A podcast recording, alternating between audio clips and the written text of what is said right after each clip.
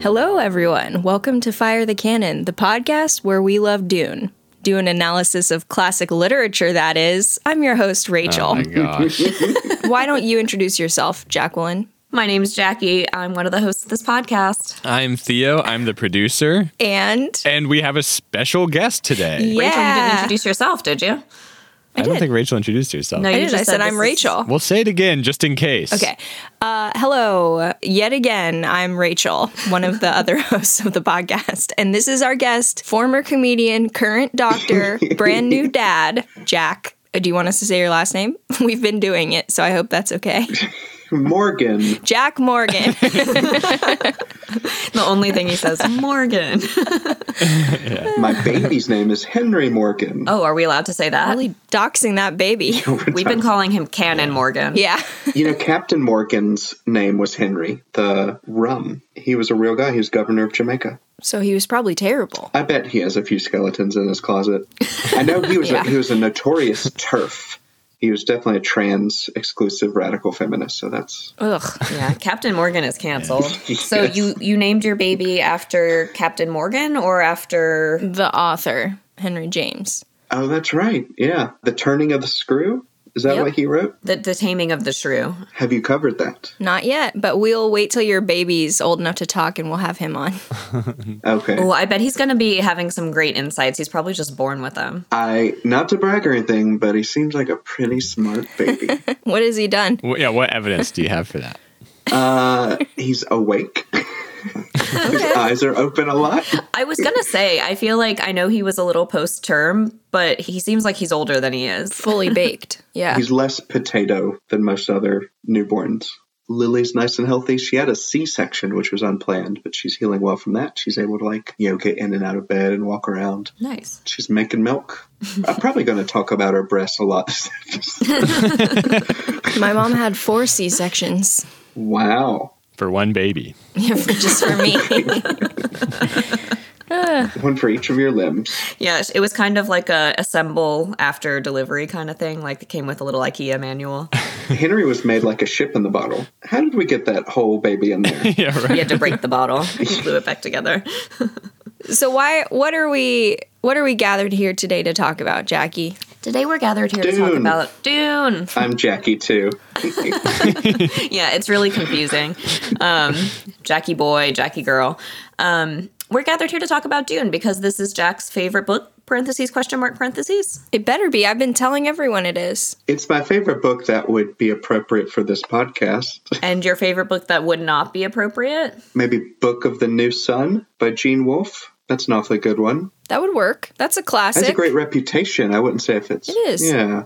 Uh, what else do I really like? When you're saying appropriate, you're saying like a classic, not like this is a porn. No, no. Okay. No, I've got a few suggestions there too. But we'll talk later. Yeah. So basically, we wanted to kind of talk about Dune instead of the plot because we talked about the plot in the last episode that we did, Our Friends the Worms. This time, we want to talk about the substance and just some analysis and anything weird about it. There's a few weird things that I know Rachel and I wanted to discuss, um, Mm-hmm. but also kind of just want to hear Jack's thoughts so we can just have a little convo. yeah, give us your thoughts. let's do it. How many times have you read it? When was the first time? Blah blah blah. I was 23 when I read it. It was right after college, and my brother bought it for me. My brother is a literary agent in New York, so he represents authors, Oh. specifically science fiction authors. Uh, wait a second. We need to talk to him. Get some of their asses on this pod. Yes, you should. See, we're just using, we're just climbing right over him. Jack Bye. is bye. the. Don't need me. Bye. No, we like to have you on. yeah. So anyway, yeah, I was 23. I was dating a girl at the time, and I let her borrow it, and then we broke up. And I never got it back. But you had already finished it. Yes, I had finished it. Was it your favorite book the first time you read it, or did it take you a few times? I wouldn't say it's my favorite book.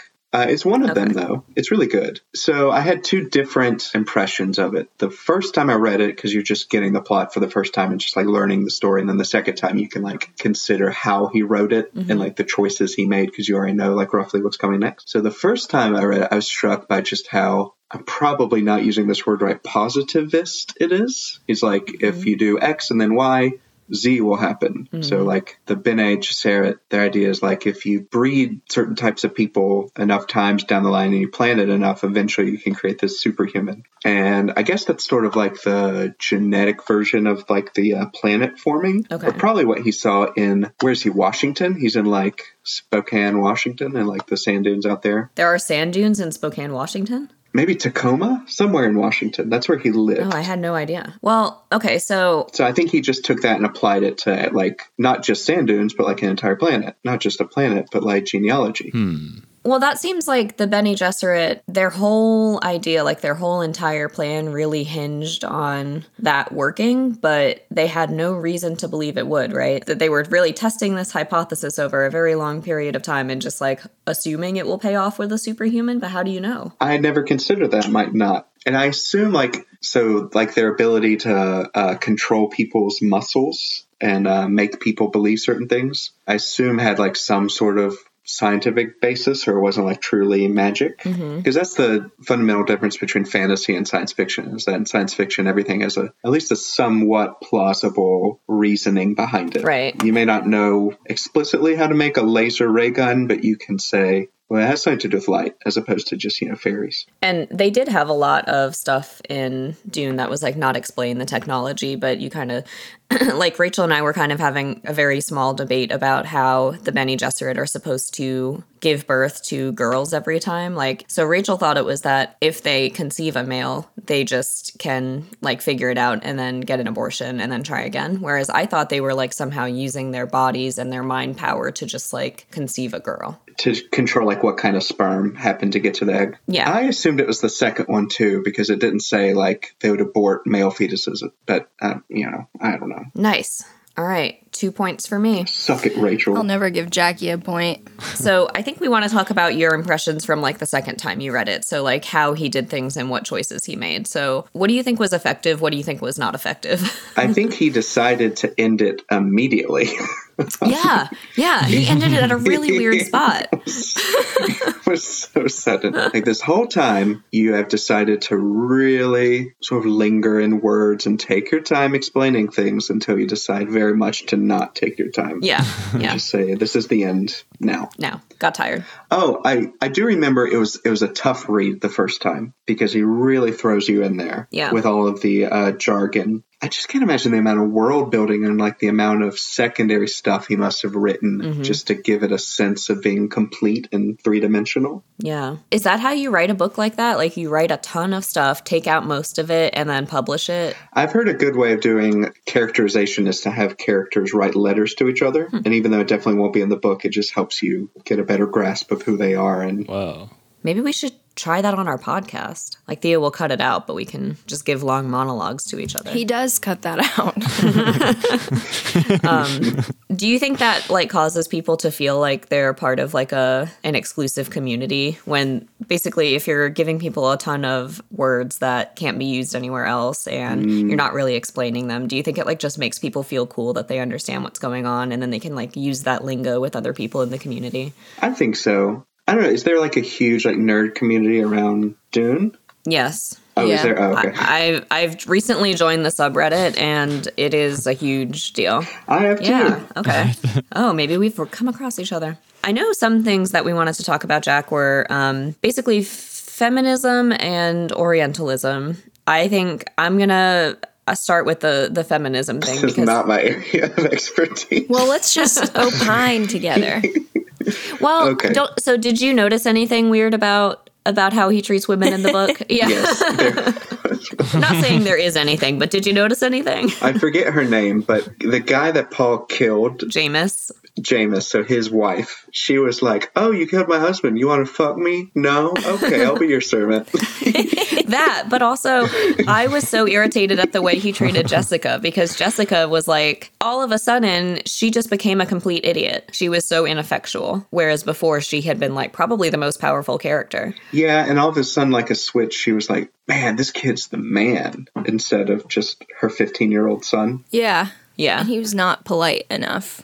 No, and I, s- I saw that in um the name of the wind. I stopped reading it halfway through because the main character was such like an alpha male and like other guys around him were so submissive and they would like fight with each other over like who had his favor and stuff. And it was very unrealistic and kind of a uh, immature fantasy. Sounds homoerotic. A bit of that. Yeah, do you think like the author was just like writing himself into the the main character? I'm assuming this author is a man. What gave it Patrick away? Rothfuss. Yeah. That is his name. Yeah. I, so I read that first book and I liked it fine. And then I started reading the second book, and there's this literally like a hundred page long interlude where the guy loses his virginity to a sex goddess, and the goddess is like, oh, "You are so good at sex. Like, please stay with me and keep having That was sex." not your first time. Come on. she literally is like, "Oh my gosh, he's so good at sex," and he's he is a virgin. He is a teen nerd virgin. Nurgin. Yeah, he's a teen nerdin, and that's when I put the book down and I haven't picked it back up. Teenage Mutant Nurgin Turtles. Yeah, was that a terrible joke? yeah, I, I liked it. The Teenage Mutant Ninja Turtles had a lot of sex actually. So yeah. That was really offensive of you to assume they were virgins. Okay, everybody start somewhere. I was born not a virgin. So That's upsetting. that is upsetting. now I have question. Okay, so we've been talking a lot at uh, this is a total aside, but um, we've been talking a lot at work about um, vanishing twins and twins like absorbing each other in the womb. What's the deal with that? Okay, Can you just go ahead and Seinfeld. tell me? I don't. So there's one called a twin to twin transfusion syndrome where arteries will develop from one twin to the other. So one twin will gradually shrink because they're losing blood and nutrition, and the other baby will actually get too big because they're getting like too much blood. And the surgery for that is they actually like laser off the arteries. Yeah, you have to ablate the abnormal connections. To clarify for our audience, Yeah, sorry if they don't understand what he said about lasering them. they have to ablate them. Yeah, yeah. There's also something called um, it's like a fetus papyraceous or something. Have you heard of that? Where it's like a Is that where it becomes calcified? um, it becomes like a thin, sh- like the baby just gets like flattened into a pancake. yeah, The solution to that is hook it up to a bicycle pump and yeah, yeah. it's horrifying. So it gets flattened because the other one is growing faster or something and smushes it It against. just smushes it. Yeah, wow. yeah. I would feel guilty about that for the rest of my life if I had done that. Oh, yeah, I mean, Matteo feels guilty for almost everything, but imagine if you had squished your twin Yeah. or sucked out all their blood. or had sex with it like Jack apparently did. I did it Bugs Bunny style, where he dressed up like a lady to trick Elmer Fudd. So Okay. All right, so we, uh, moving on from that, but I can't believe I'm a former comedian. I just suddenly realized I want to talk to Jack about weird twin stuff instead of Dune. all right. But it, but in some ways, the Ben and Gesserit were like very powerful, very smart, cunning. So that could be seen as like pro-feminist. The problem is women just being powerful doesn't make something feminist, which is what I wanted to read Hmm. you guys because someone posted something on Reddit about this very Hmm. thing. It's like she was waiting for you to say that, Jack, so she could be like, actually, Yeah, actually, Actually, uh, fuck on you. Reddit, they say. I do want to hear that. Okay, it's pretty funny. So this person is like, so I've been reading the series and I've seen a lot of reviews that criticize Herbert's writing for being sexist. This really surprises me because one of my favorite things about the series is it struck me as very feminist. Leto's army is all, this is a different Leto, like the child, I guess, is all female because their nurturing instincts make them better suited for battle than their male counterparts. So feminist. that's why it's feminist. It's just poor logic. He balances this out with many positive depictions of female sexuality and female orgasm, which came across as especially progressive to me, considering the fact that when these books came out, most men didn't even know women could have orgasms. like the straits were so dire that just like him describing it somehow that's feminist.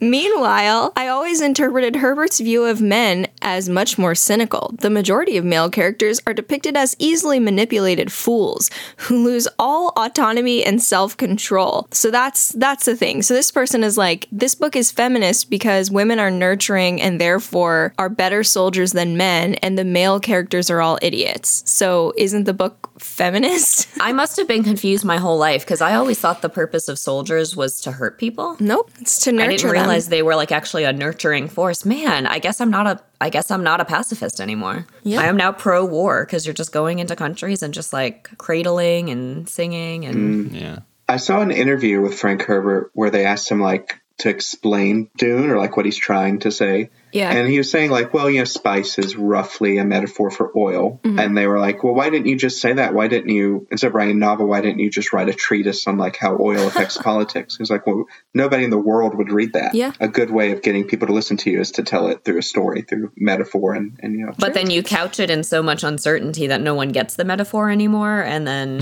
no, I mean, I think spice as oil is pretty obvious, but Yeah, so maybe he had some things to say about the relationship between men and women, and it sounds like we disagree with him.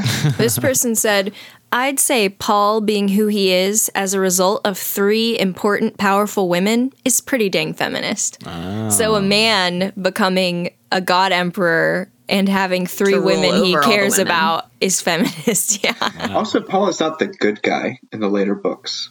Well, that's what someone else said. They're like, how dare people criticize this without having read the entire series? So I've read the sequel, Dune Messiah, which is very strange and becomes kind of like um, Oedipus. So he like blinds himself, and I think somehow he has sex with his mother indirectly or whatever. But um, what? he sets off a nuclear bomb and whatnot. Paul with He Jessica. indirectly has sex with his mother and sets off a nuclear bomb. I think so. It becomes very like, why did you turn this into Oedipus? That's a strange direction for this to take suddenly. Okay, so that's actually something interesting because I didn't, I'm not saying I like directly got this vibe from Dune because, of course, I only read Dune like the first book, but I kind of got the feeling like after Paul became super smart and Jessica was just like this bumbling fool following him around in the desert, not being good at anything, that she did kind of stop looking at him as her son and started looking at him as like a man, but not just like a man who's her son. There was no indicator in Dune that she was like, I'm attracted to my son, but it was just like she deferred to him in a very weird way. And I could kind of see that setting up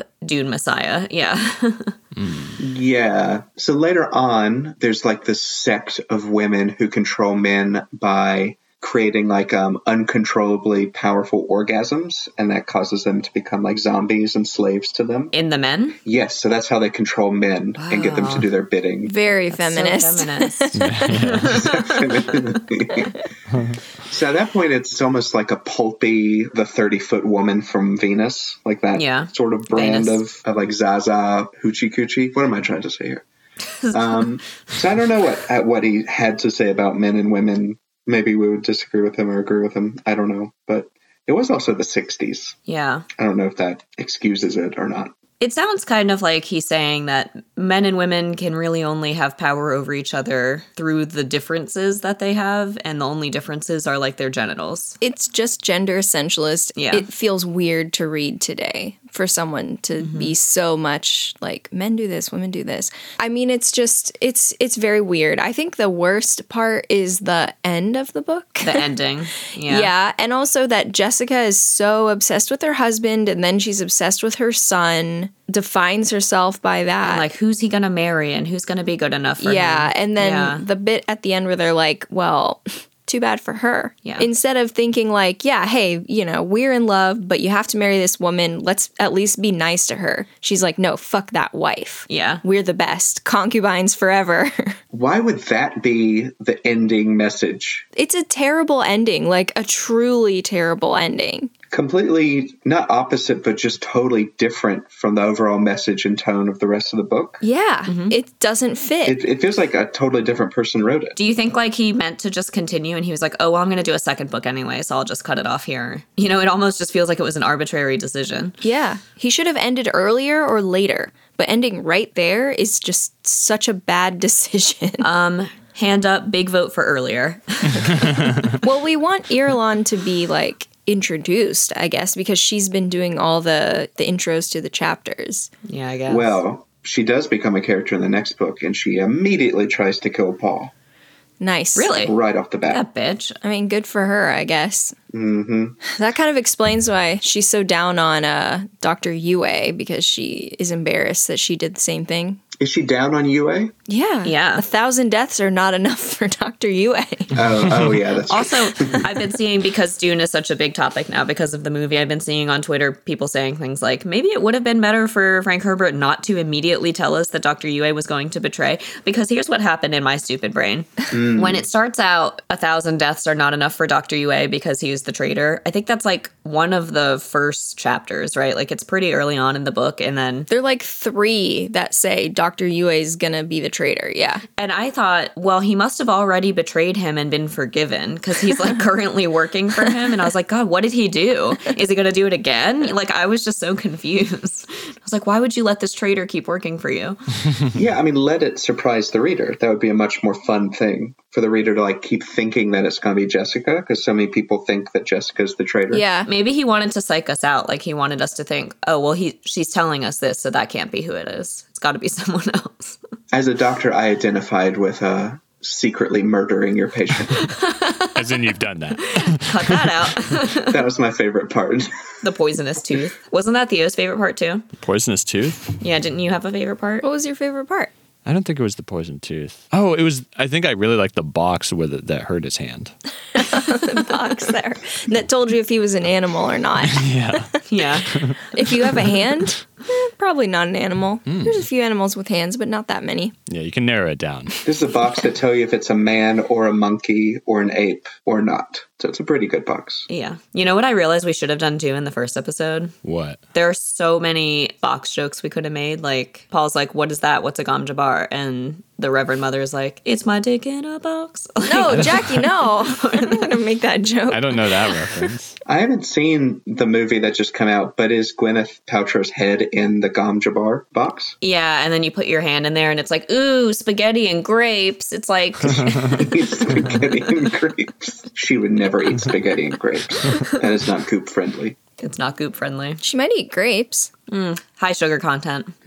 Can you answer something for me for what instigated the entire plot? Yes. Why did the emperor decree that Duke Leto was taking over Arrakis in place of the Harkonnens? Like, I understand that the emperor didn't like the Duke. Like, that's not a thing. Like through medieval times, and this is He like, was as a plan- he vaguely- was working with the Baron to get rid of Leto because he was producing such powerful soldiers that the emperor felt threatened. Right.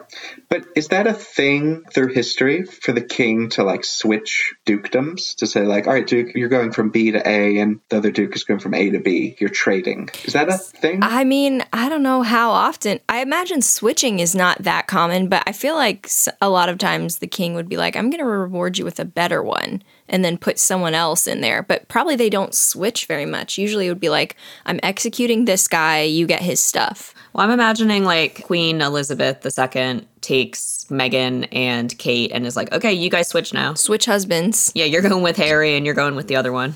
I can't remember his name. William. Wife swap. Oh my god, that would be like the best TV show, right? Royal wife swap. that would somehow make their family life worse. I can't imagine it getting worse, but yeah, I think it would. So, okay. Oh, that also, I'm reading a book right now called A Distant Mirror, which is about the 14th century. And chivalry is a big force in like knights' lives and, and a big determinant in how they behave. Is it a nonfiction book? Yeah, yeah, it's a history book about the 14th century. And Okay. they talked about how the idea of love and marriage were completely separate.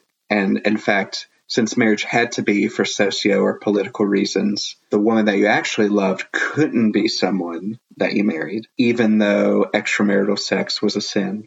So there's constant tension there. I, I see that at the end of Dune being like, he loves, uh, what's her name? Cheney. Janie. Dick Cheney. Cheney, even though he can't be married to her and he has to marry, um, boy, I'm really blanking on names. Irulan. Irulan. Uh, Irulan.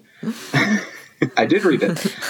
But again, why would that be your closing, like, boom, end of the novel? Yeah. You can marry someone, but not love them, and then love your mistress. That's what I want to put out there. What is Frank Herbert saying about his wife? Is he saying like there's actually another girl who had a lower social standing than you and I wish I was with her instead? But I also wish I was riding giant sandworms. Also, I want blue eyes. I also have a weird thing with my mom.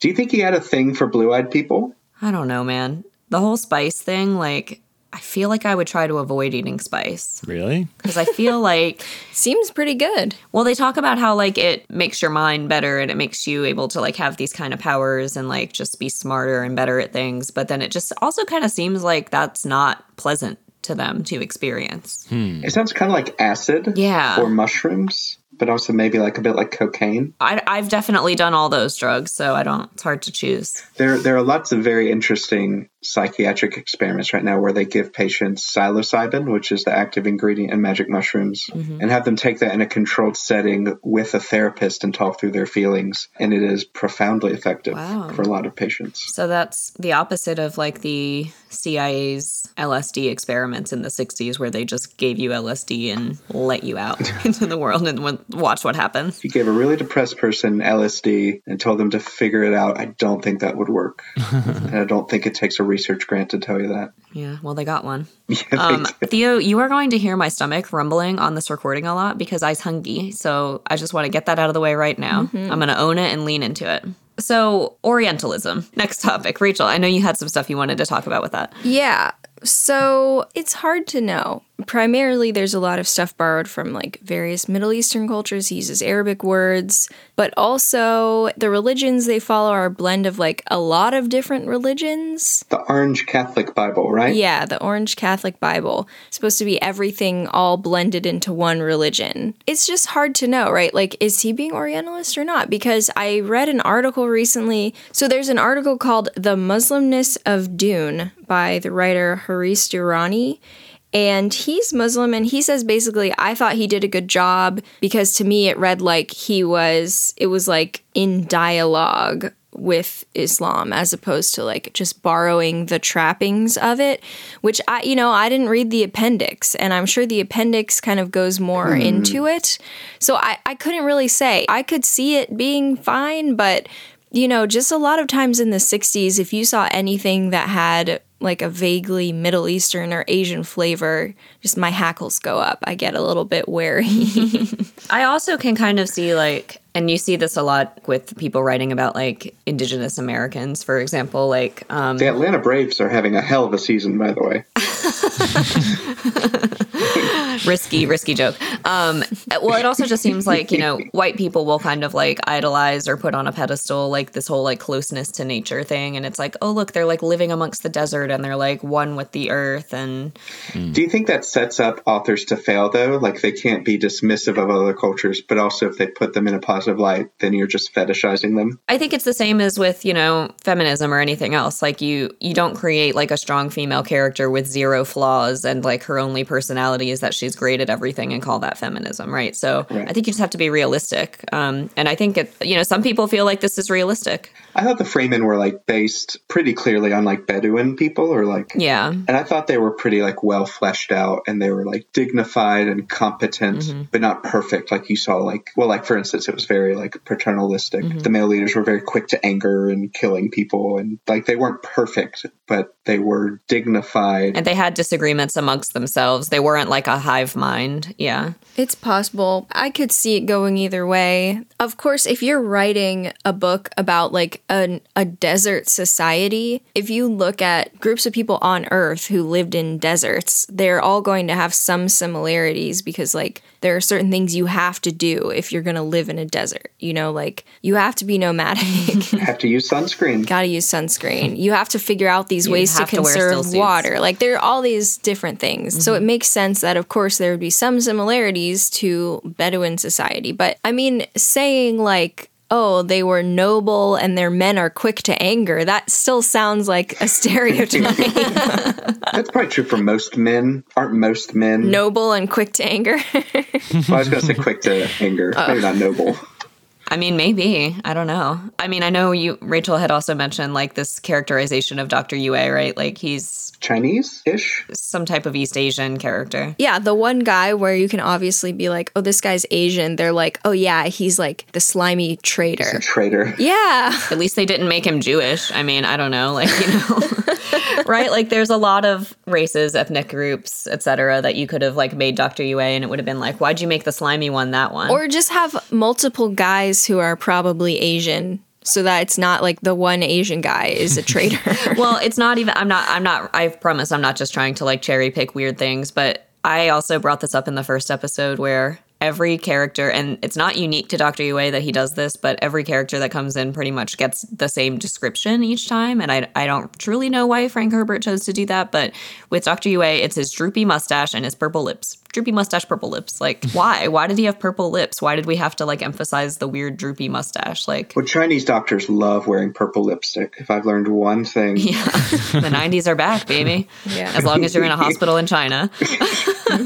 uh, Rachel, do you mind if I ask what is your background? Racially speaking, oh, How- What's a nice way of asking No, that? my mom's side of the family has a lot of different Asians and Polynesians mixed together. Ah, okay. We should have made him guess. We make all of our guests guess. Yeah, everyone, if you want to come on, you must answer our riddle one. What race is Rachel? Yeah. just throw a dartboard at like the map and like hit somewhere in Asia and you've probably got it. yeah. Well, you know, Andy Champion, when I met him, I forget somebody had said something and I said, I was like, Oh yeah, it's you know, most it's probably Polynesian or whatever. And he's like, Oh, I always assumed you were Native American and I was like, Really? And he said, In the age of Rashida Jones, anything is possible. She's half black. Yeah. Mm. Not that rare of a combo. No, but I think he's just saying like based on what she looks like, anyone could be anything. I mean, a lot of people think my mom looks like Rashida Jones, and my mom is, as far as we know, not any percent black. So I think, you know, she is very ambiguous. I can't imagine you coming from a lady who looks like Rashida Jones. I don't look like either of my parents. I'm an anomaly. Are they your biological parents? Ooh. Is it like the movie Orphan? Is that what's going on here? What's orphan? It's a horror movie where they adopt a little girl and she starts like trying to seduce the dad and then murders her parents. no, that's not what Jackie's life is like. the, the twist at the end is that she's actually 30 and a Russian woman. Is that what's going on? Okay, so let me tell you about this. So my sister, no, my sister Madeline, every single time that I see her, she brings this up because she read like this, it's based on a news story. There was a woman who was adopted who claimed to be like 8 years old or something and it turned out she was actually like an adult Russian woman. Um and I think like she claimed like they tried she tried to kill them or something. I don't think she actually ended up killing anyone. But Madeline like she wants to adopt, like she's going through the process of being a foster parent. But every time I see her and we talk about it, she's like, no. "What if I get a tiny Russian woman and she's older than me and I think she's a child?" And I'm like, "What are the odds of that? you need to get this out of your It's only head. happened once. Not- It's only like 30%. Yeah. it's greater than 50% chance that that's not going to happen." yeah. Flip a coin. I didn't know that that was a movie, but it is based on a real thing that I hear about constantly. Why does my eight year old have a Russian accent? I mean, she knew she was adopted from Russia. She just didn't know she was an adult. oh, okay. I see. The part, the part that's scary part, horrifying is Theo. that the kid is Russian, not that they're an Yeah. adult. I knew I was adopting a 40 year old, but I thought they were from here. uh oh, there goes the tummy again. I can't even hear it. I haven't heard anything. Theo, amplify it. Was that audible? Wait. So, what about what we were just talking about made you hungry? What works for my son, Jackie, is to start crying uncontrollably every time you get hungry. And then everybody in the household immediately comes. Sticks you on a boob. Yeah. Yeah. I don't know, Jack. Don't you think you're just training that kid to be a little bit like, Needy. yeah. We were told to, for the first three months of the baby's life, he cannot think. You can't spoil him. If he's crying, it's because he really is uncomfortable and needs something. He's not being crafty. How do we know when babies start to think? What does thinking even mean? Just look at him, you can tell. Yeah, you just see that look in their eyes. That thinking look. I do, I, I love my son, but yeah, he's not thinking. He makes a lot of rash decisions. Yeah. He gambles. Yeah. His frontal lobe right now is more or less just the consistency of Pudding. Applesauce. What, Theo? a nice pudding pop. I suggested applesauce, but you said pudding, so Oh. uh, Sorry.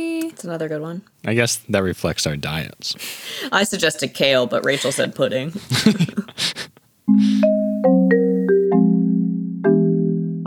hey, everybody. Thanks for joining us for this special episode. We hope you're enjoying it. If you want to see some more of our content, you can find us on social media. Find us on Twitter and Instagram at Fire the Cannon Pod. Our Facebook group and offic- official page for announcements is Fire the Cannon Podcast. You can also go to patreon.com slash fire the cannon for more content and to sign up for one of our special donation tiers. Our uh in uh damn, I was doing really well. Our email address is pod God damn it's pod I'll edit it. Don't worry.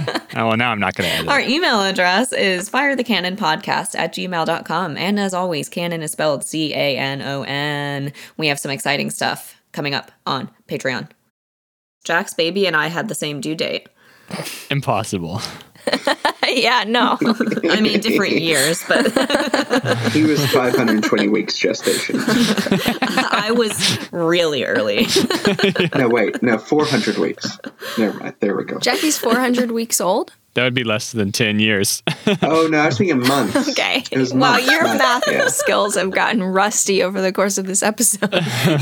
So basically, I'm eight years old, is what he's trying no, to say. but you're really a 30 year old Russian woman.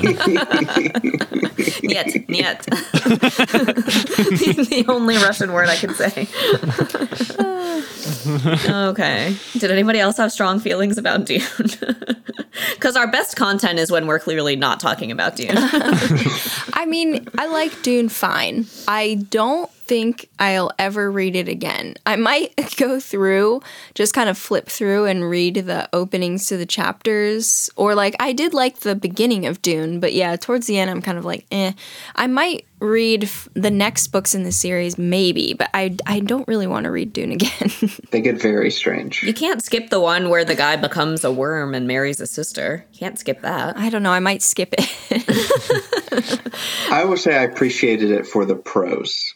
I thought it was extremely well written, especially when he was describing the mental effects on the spice. That was probably my favorite parts of the book. the purpleness of Dr. Yue's lips. that was so sensuous. See, I think there's a disagreement here because Rachel and Jackie didn't like the prose. Really? There were parts of it that I thought were good. He needed a good editor to hack and slash that bad boy. I think it wasn't the prose we disliked, Theo. It was that we said it got repetitive with him going from one person saying, Here's my plan. Person two saying, I know that guy's plan. Here's my response. Person three saying, well, person two's response, I don't know if it's gonna work because blah blah blah blah, and then like another, like just so many people hashing over the exact same thing. I do agree that if you just take a slice of it individually, usually it was good prose. And he's just really good at describing things. Um, and the characterization, as everybody knows, is really good. We're all Duncan Idaho's on this pod. Yeah. That's what his fan club is called. No, Idaho. Hey,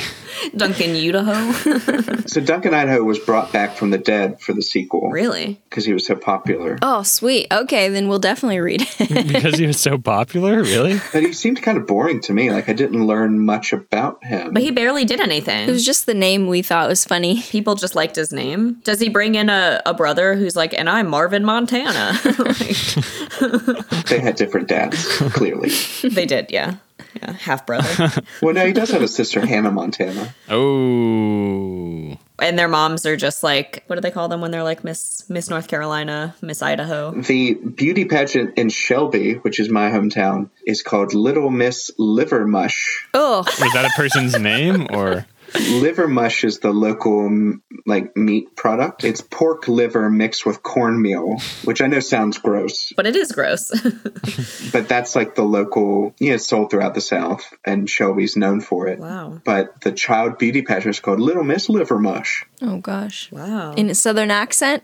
Well, if you win Little Miss Livermush, is it a compliment or is it like you are the one who most embodies the concept of livermush? You're the most mushy of all. When I the- think of killing a pig and taking out its liver and emulsifying it and mixing it with cornmeal and then making a cube out of it and then frying it and putting mustard on it, I think of that four year old girl. Oh, it's a tiny little pageant. Yeah, it's like a child beauty pageant. Yeah. Little Miss. Oh, child beauty pageant. Okay. Oh. Is there a big myth? Big Miss Livermush. Then there's a Mrs. Livermush and a Grandma Livermush. Grandma Livermush. That's actually a good name. Do you have to be married for the missus? Apparently, you could be Ms. Livermush. Or Dr. Livermush? Mm-hmm. Yeah. the surgeon is the child's mother. Doctor and Mr. Livermush. We have something similar in Cincinnati called geta. It's like some type of like pork meat thing, like mashed up with some type of Did you grain. say orc meat? Meat's back on the menu, boys. Good one, Theo. That's the one line I know from. Oh. Clap. Yeah. That's the only line you know. You don't know like cast it into the fire or a wizard is never late or Oh, I do know the wizard is never late. I like that one too. I wish it had never come to this. All you know is No. beach back on the menu, boys. All right. Keep your secrets then. because that's a meme. Also, everyone's like, you know, that means that orcs have restaurants. Like, the two jobs for orcs are like waiter and soldier. Pillager. yeah. Yeah. Well, it's because they're so nurturing. Yeah, that's why they're so good at fighting hobbits. You know, I honestly wouldn't have guessed that that Dune was written in the 60s. I knew the movie came out in the 80s, so I thought the book also came out like in the 80s. What heavily inspired Star Wars. Yes, that is a good point. That is a good Bene point. Gesserit are kind of like Lady Jedi. But very sexual instead of not sexual. Like if the Jedi controlled you with orgasms somehow. Well, Luke Skywalker does have, or no, more of a Mace Windu. He has that effect on you. You could tell his his purple lightsaber. it's because of the double purple lightsaber. Yeah. Did he have a double one? Didn't he? No. I think that's Darth Maul. Yeah, Darth Maul, everyone was like, oh my gosh, double sided. Yeah. It's like the double rainbow song, but for the lightsaber. Starting to look like a triple lightsaber. I do like for a couple weeks in 1999, everyone was unironically like, "What the fuck?" yeah. They were unironically saying, what the fuck? Is it that big of a leap? Like, I mean, I guess now I'm jaded. Now now I'm just used to it. We just hadn't considered it. yeah. I mean, lightsabers, everyone's like, oh, it's just a sword, it's a laser sword. And then you see a double sided one, you're like, I didn't even know they could do that. Yeah.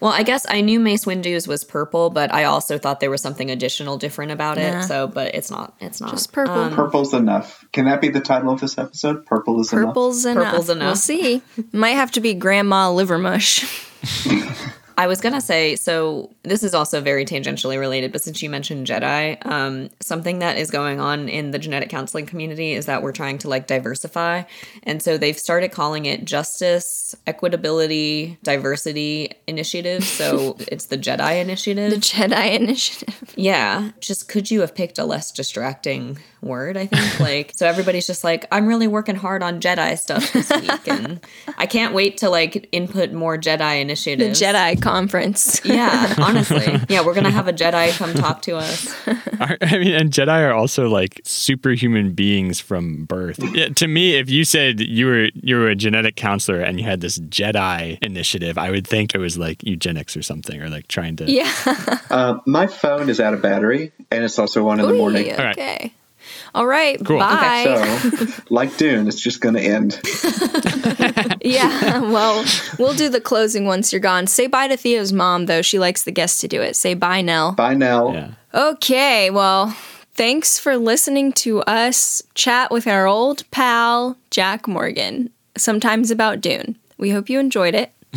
We enjoyed having you here listening to us. please tell your friends and family about us. Also, please write us a review on Apple Podcasts if you're able to, because that really honestly makes a huge difference. We will, in a few days, have a Halloween special coming out. We're going to read one, maybe two of the scary stories to tell in the dark and discussing them. So come join us. We're going to spook your freaking socks off. You're going to love it. Yeah. You might want to wear additional socks. Also, if you're someone who likes to kind of read along with us sometimes, for my birthday, which is November 4th, we're going to be releasing an episode on The Little Prince, which is quite short. So you have plenty of time to read it if you're interested. I'm very excited. I really want Theo to read it. He's supposed to because it's for my birthday, but I don't think he Well, will. he didn't read mine, Yeah. so I have to make it fair. I can't read yours if I didn't read Jackie's. yeah. You have to. I'm sorry. It's just no, you don't. No, you have to. not, Jackie, in we fact. want him to read it. It's very good. Okay. Well, uh, as you heard earlier, our social media is usually Fire the Cannon Pod, which it is on Instagram and Twitter, Fire the Cannon Podcast on Facebook, and our Gmail is Fire the Cannon Podcast at gmail.com. love That's about it, right? Love it. And you can find us at patreon.com slash fire the cannon. All right, we had a great time this week, and I'll see you guys soon to record those scary stories.